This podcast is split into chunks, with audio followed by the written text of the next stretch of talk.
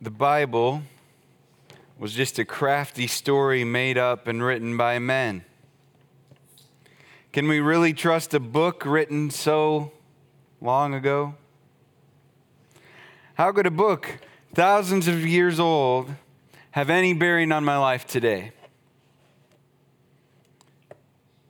These thoughts and questions and similar ones about the trustworthiness of God's Word, the Bible, are not just rampant in our culture, but if we're honest, sometimes in our own minds. Can we trust the book that we're banking our lives on?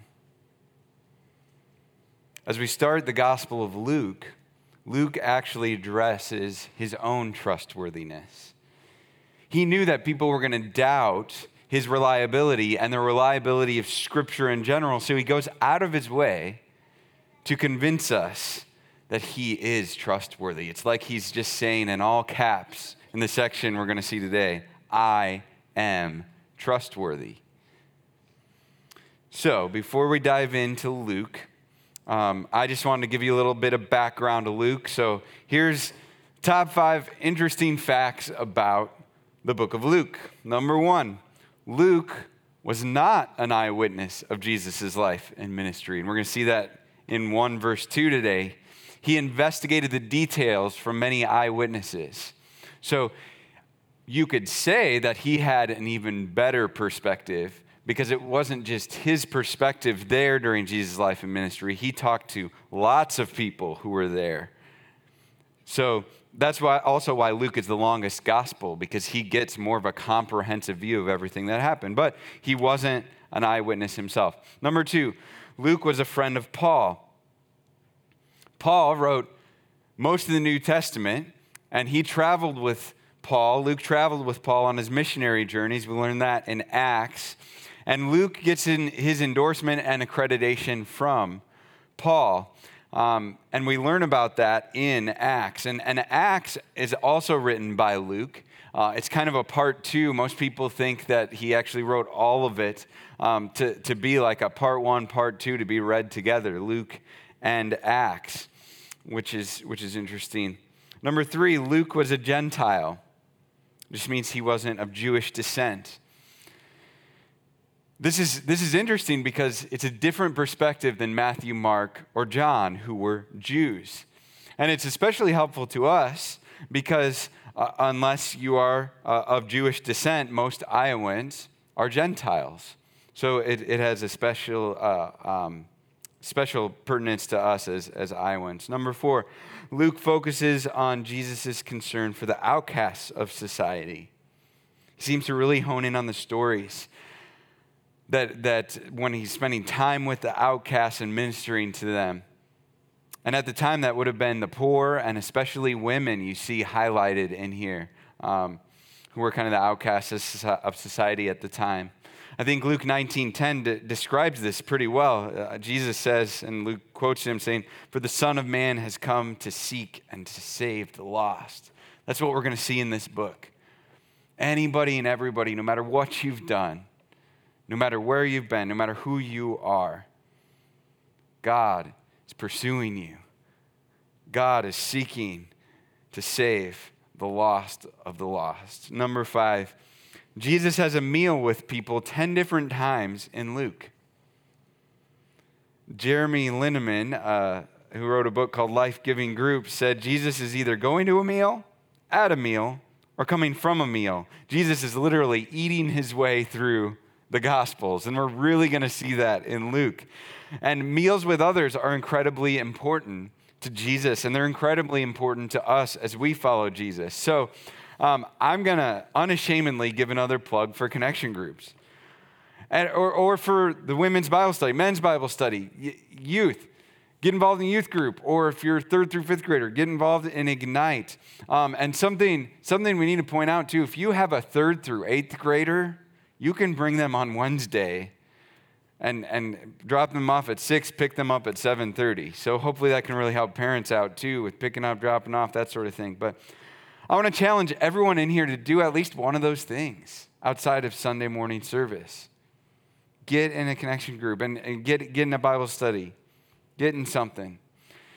Because here's what happened. At almost all of those groups, we're eating something. We're living life together and having something to eat. And it's not the food that makes it significant, but it gives us an opportunity to just open up and be real with each other. We're experiencing Jesus together, not just discussing Jesus. And you'll see also, we want to really encourage this. Well, about every once in a while, we'll have a potluck after church this year.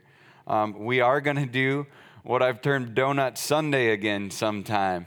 Where we'll have tables in here. If you missed that Sunday, we'll have tables in here, have donuts on the table, and give you an opportunity just to connect with some people that maybe you normally wouldn't rub shoulders with here at church. So we can be more of a family. But all of this is because that's what we see in the Bible. That's what we see Jesus emulating, or that's what we see Jesus doing, and we want to emulate him.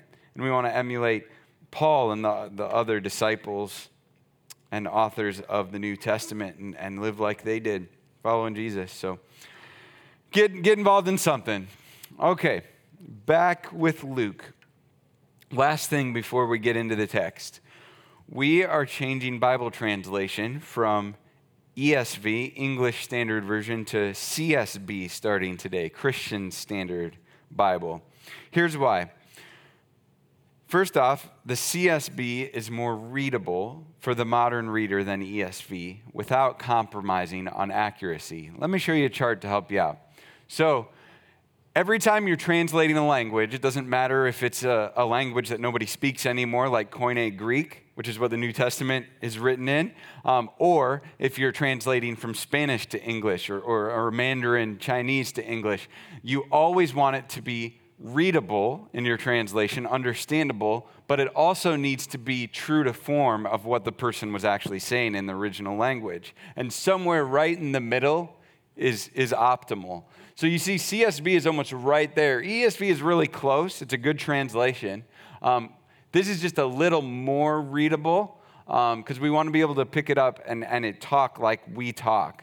And it just does a little bit better job at that without compromising much on it being literal. So very trustworthy translation. Some more practical reasons why we're changing. Cornerstone Church of Ames that planted us uses the CSB. So when guests come to preach, there's just greater continuity.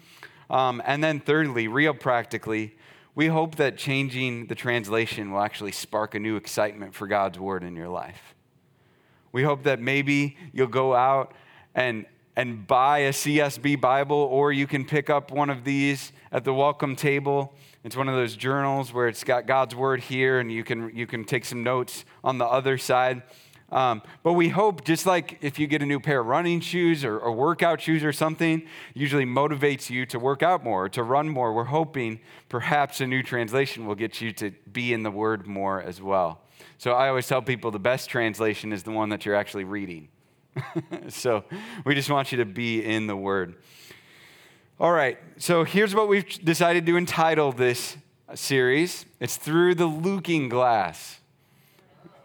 No, we're not actually. I just found that and thought it was dorky. So we purposely actually didn't title it because there's such an array of themes in the book of Luke that I didn't want us to box us in at all. We want God's word to speak for itself and not feel boxed into some theme that we have to feel like we have to carry out through the word. So it's Luke's account of Jesus' life, death, and resurrection. So we're just calling it Gospel of Luke. I know, not as exciting, but that's where we're going. There's your background. So let's jump into the text. So Luke 1. Verse 1 in CSB. Many have undertaken to compile a narrative about the events that have been fulfilled among us, just as the original eyewitnesses and servants of the word handed them down to us. So it also seemed good to me, since I have carefully investigated everything from the very first, to write to you an orderly sequence, most honorable Theophilus, so that you may know the certainty of the things about which you have been instructed. Luke is basically saying, you can trust me. You can trust me with what I'm about to write here. Luke is saying, you can trust me, verse 1, because I'm a gentleman. Well, he's not actually saying that. I don't think he would say that in those words, but that's what he's saying. So notice in verse 1, he doesn't bash other people who are writing about Jesus' life as well. That was the custom at the time.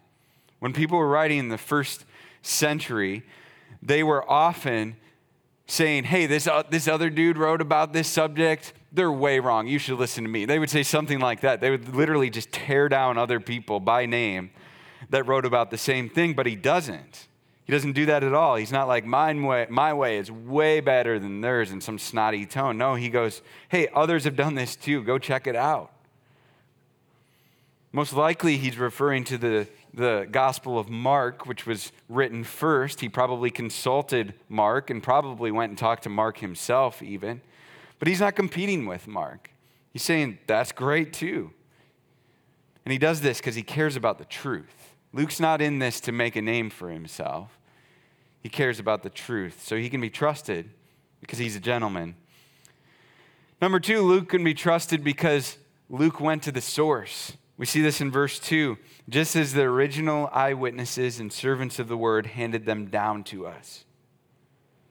Okay, he went to the source. He consulted the original eyewitnesses, plural, many witnesses.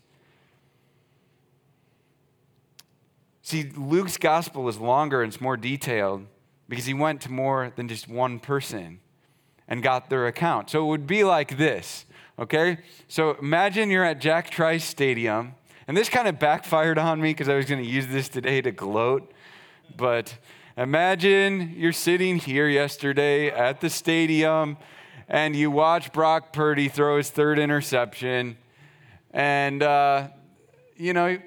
over here you see, wow, man, that guy should have caught that ball, right? But maybe someone over here is like, wow, Brock, that was terrible form. And then someone over here is like, what happened? It's way on the other side of the field. I didn't even see that. What? So you have to look up the Jumbotron.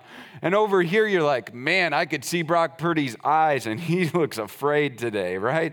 So the different perspective, you notice something a little bit different. Or maybe if you're closer, one of these, maybe if you're down by the field, you see Matt Campbell getting all fired up and mad or whatever. You see the different perspective and you see things differently. But I think this is a great analogy to what's happening in the Gospels. See, you have Matthew's perspective, and he's just sitting here looking at Jesus' life, right? From his perspective. But you have Luke interviewing this guy and that gal and that guy and that gal and many, many others. So he actually gives a more comprehensive view of what happened. It's also why you find in Luke, we see the story of the Good Samaritan, the prodigal son, the shrewd manager. None of those stories are in the rest of the Gospels. And I think it's because he got these stories from other people who didn't write a gospel. And they were like, oh yeah, and Jesus said this. And it's not that Matthew wasn't there and didn't hear the prodigal son. He just didn't include it for one reason or another. Just like if I was telling you about the game yesterday, if I was sitting here, I'd tell you something just a little bit different than I tell you if I was sitting there or there or there. Man, it's hard to even look at those pictures. Anyway, who were these people?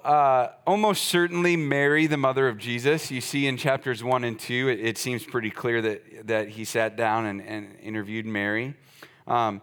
For sure, the 12 close disciples to Jesus that he spent the most time with, and perhaps even some of the 72. We see in Luke, actually, Jesus sends out 72 to do miracles and to share about Jesus with people. So perhaps some of those as well. But it says here in the text, he consulted not just eyewitnesses, but servants of the word. Servants of the word. Well, if you look at John 1:1, and you actually look lots of places in the New Testament, the word is often a word referring to Jesus. It says in John 1, in the beginning was the word, and the word was with God, and the word was God. It's referring to Jesus himself. So these aren't people who just saw what happened with their physical eyes. These were people that he's consulting who saw what happened with their spiritual eyes open. They understood the significance and the meaning of what they saw. So Luke can be trusted because he went to the source. Next, Luke can be trusted because Luke did his homework. Verse 3, so it also seems good to me since I have carefully investigated everything from the very first. Luke conducted a precise, accurate, careful investigation into the life of Jesus. So thorough, in fact, that he starts not with Jesus' conception even. He starts in 1 verse 5 with the conception of the man who prepared the way, John the Baptist. Luke had the mentality of film director Paul Greengrass. Paul Greengrass directed the movie Flight 93. And if you're not familiar with the film, it chronicles the hijacking that happened on 9/11 with United Flight 93, and then the heroic hijacking of the hijacking, so to speak, where they took over the plane and had it crash, and in so doing probably saved a lot of people's lives. But this is why it's similar, okay? He does a careful investigation. Paul Greengrass does a really careful investigation into everything, and here's what I found. My source here is IMDb. United 93's flight crew is portrayed by real pilots and flight attendants, some of whom work for United Airlines. So they didn't go out and get actors here. They're like, no, who lives and breathes this stuff? Let's get them in here. Families of the 40 passengers and crew members killed on United Flight 93 cooperated in the production, offering director Paul Greengrass detailed background about their loved ones, down to the clothes they wore, the reading materials or music they had, their personal characteristics and mannerisms, and the snacks they might have brought aboard with them. The actors who played the hijackers and the actors who played the passengers and crew were actually kept in separate hotels during filming.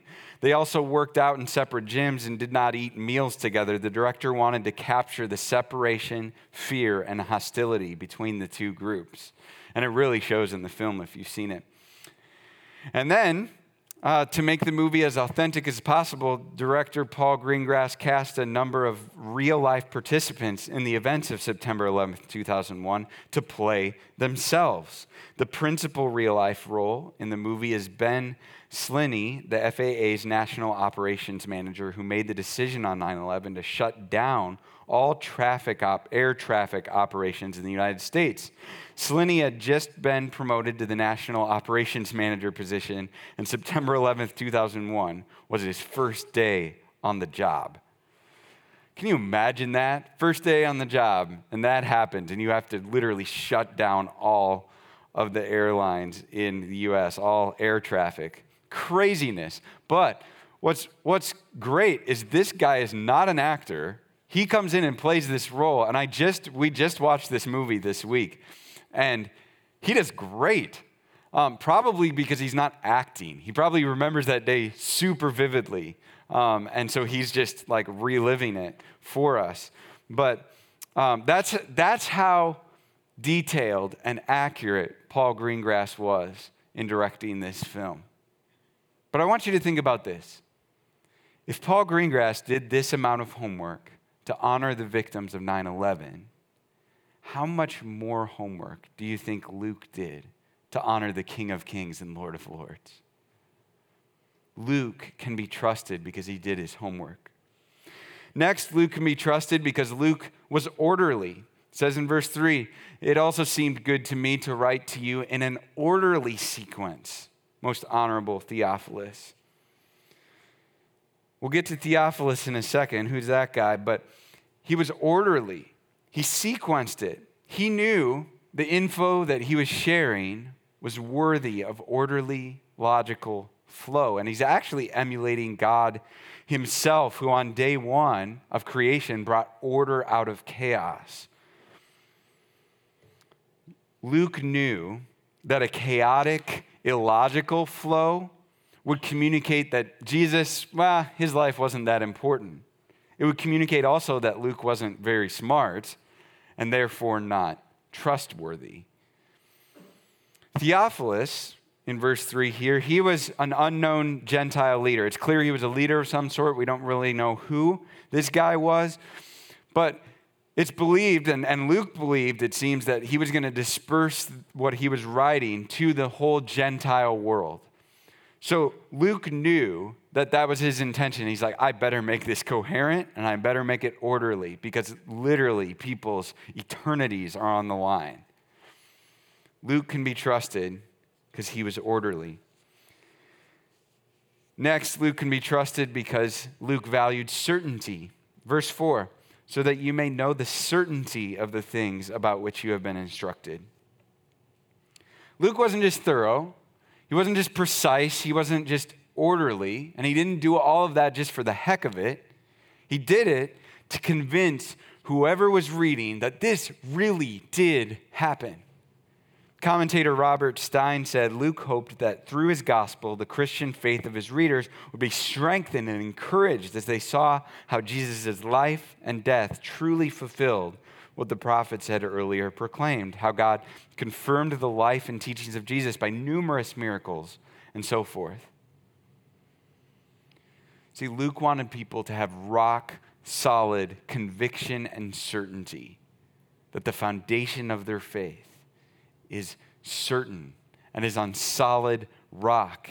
It's like he's saying, hey, look, Jesus fulfilled this Old Testament prophecy and this Old Testament prophecy and this Old Testament prophecy. Look, he's fulfilling Scripture. This is real. This happened. He's doing countless miracles here, here, and here that many people saw.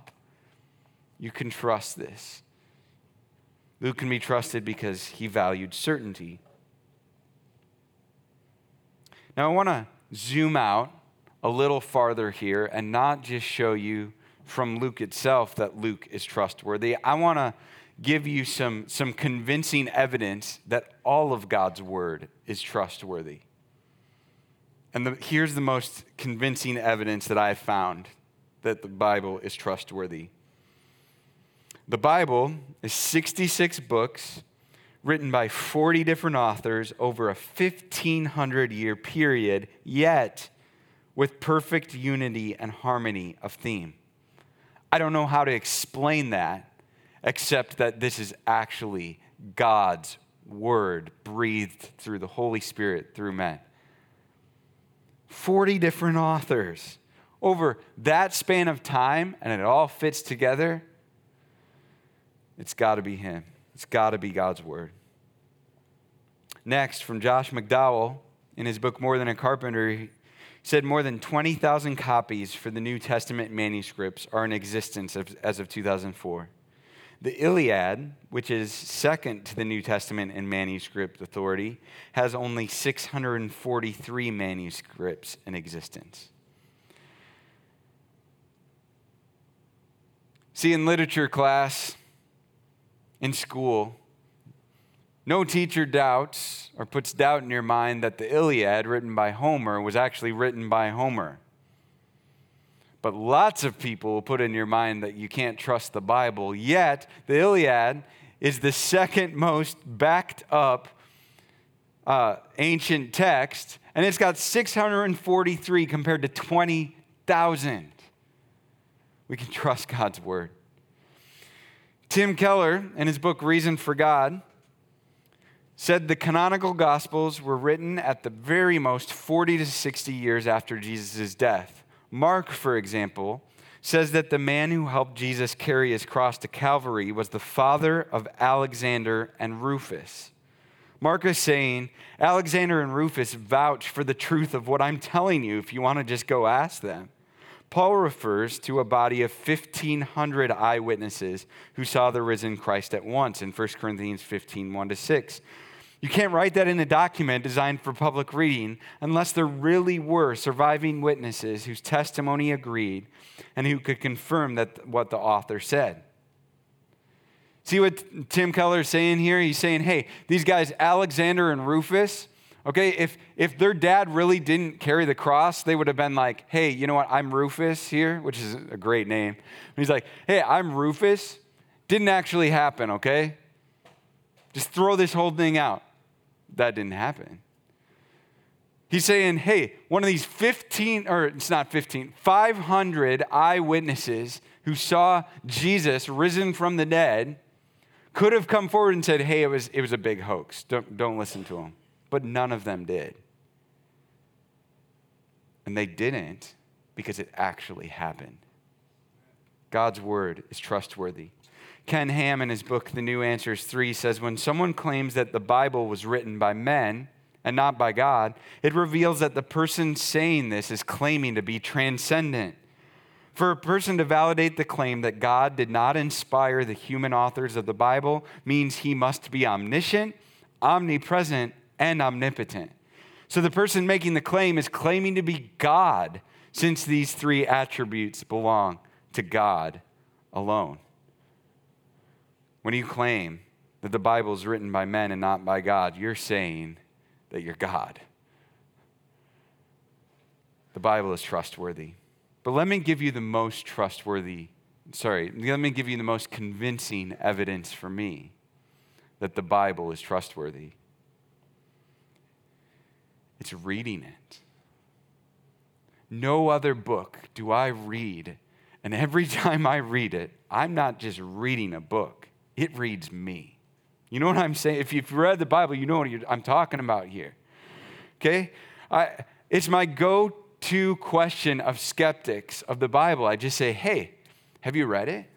Well, no. Why don't you just read a little bit of it, and then we'll talk. It's powerful. It's effective. I remember in high school, by the power of the Holy Spirit, the book of Romans just gripping my heart and life and convincing me that I needed to repent of my sin and trust in Jesus. I remember in high school and college over and over, Psalm 139 just grabbing my heart and bringing me courage and comfort. And regularly today, God breathes life into me through his word. See, God's really speaking. No other book can I read the same passage 10 different times, and each time something just a little bit different God speaks to me about. I remember a guy, I can't remember exactly who this was, but a guy at a conference I went to shared his testimony, and he was formerly a drug addict, and someone gave him a Gideon's Pocket New Testament, and he said that he smoked Matthew, he smoked Mark, he smoked Luke, but then John smoked him. Okay? That's the power of God's word there. It's living and active, sharper than a double-edged sword. But let me go a little farther with this. Don't just trust the Bible. Enjoy the Bible. Don't just trust that it's true and go, yep, I believe that is trustworthy, cool, throw it aside. Enjoy relationship with Jesus through his word. Jesus died and he rose again to give you life, not just eternally, but life right now. And a key way that we enjoy this new life is from hearing from him through his word. Read and enjoy Jesus through the Bible. Now, let me give you a couple tools here to help you with this. So to be transparent, this is what I'm doing lately. So I'm always searching for kind of fresh ways to take in God's word.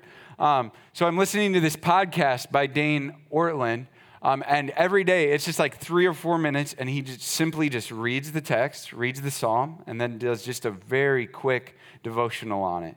And it's cool because I just catch things in different ways through auditory listening. So there's a cool way. If you're not doing anything right now, this would be a great way just to ease into it. Really doable way to get into God's word. But let me give you a challenge. If you're like, Matt, I'm there. I'm in God's word. It's going great. Let me give you a challenge. We're starting the book of Luke. Read the whole thing this week. It was actually written in such a way that it's meant to be read all at once. Do it this week. Don't just trust the Bible, enjoy it. So to end here, let me remind you of the beauty of God's word, from God's word. Psalm 19, verse 7. The instruction of the Lord is perfect, renewing one's life. The testimony of the Lord is trustworthy, making the inexperienced wise. The precepts of the Lord are right, making the heart glad. The command of the Lord is radiant, making the eyes light up. The fear of the Lord is pure, enduring forever. The ordinances of the Lord are reliable and altogether righteous. They are more desirable than gold, than an abundance of pure gold and sweeter than honey, dripping from a honeycomb. In addition, your servant is warned by them, and in keeping them, there's an abundant reward." Let's pray. God, I thank you for your word. I pray that your word would be more desirable to us than money.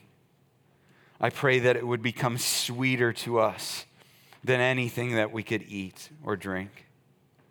I pray that we would be warned by your word. I pray that we would be encouraged by your word. I pray, God, that we would be drawn into your presence, drawn into deeper relationship with you through opening up your word, God.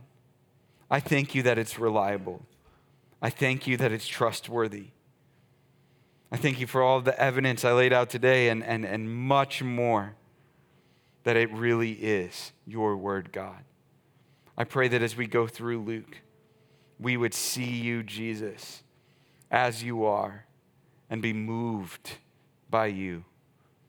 I pray that just considering how you lived, how you loved, how you interacted with others, that it would move us to action as well, to be more and more like Christ.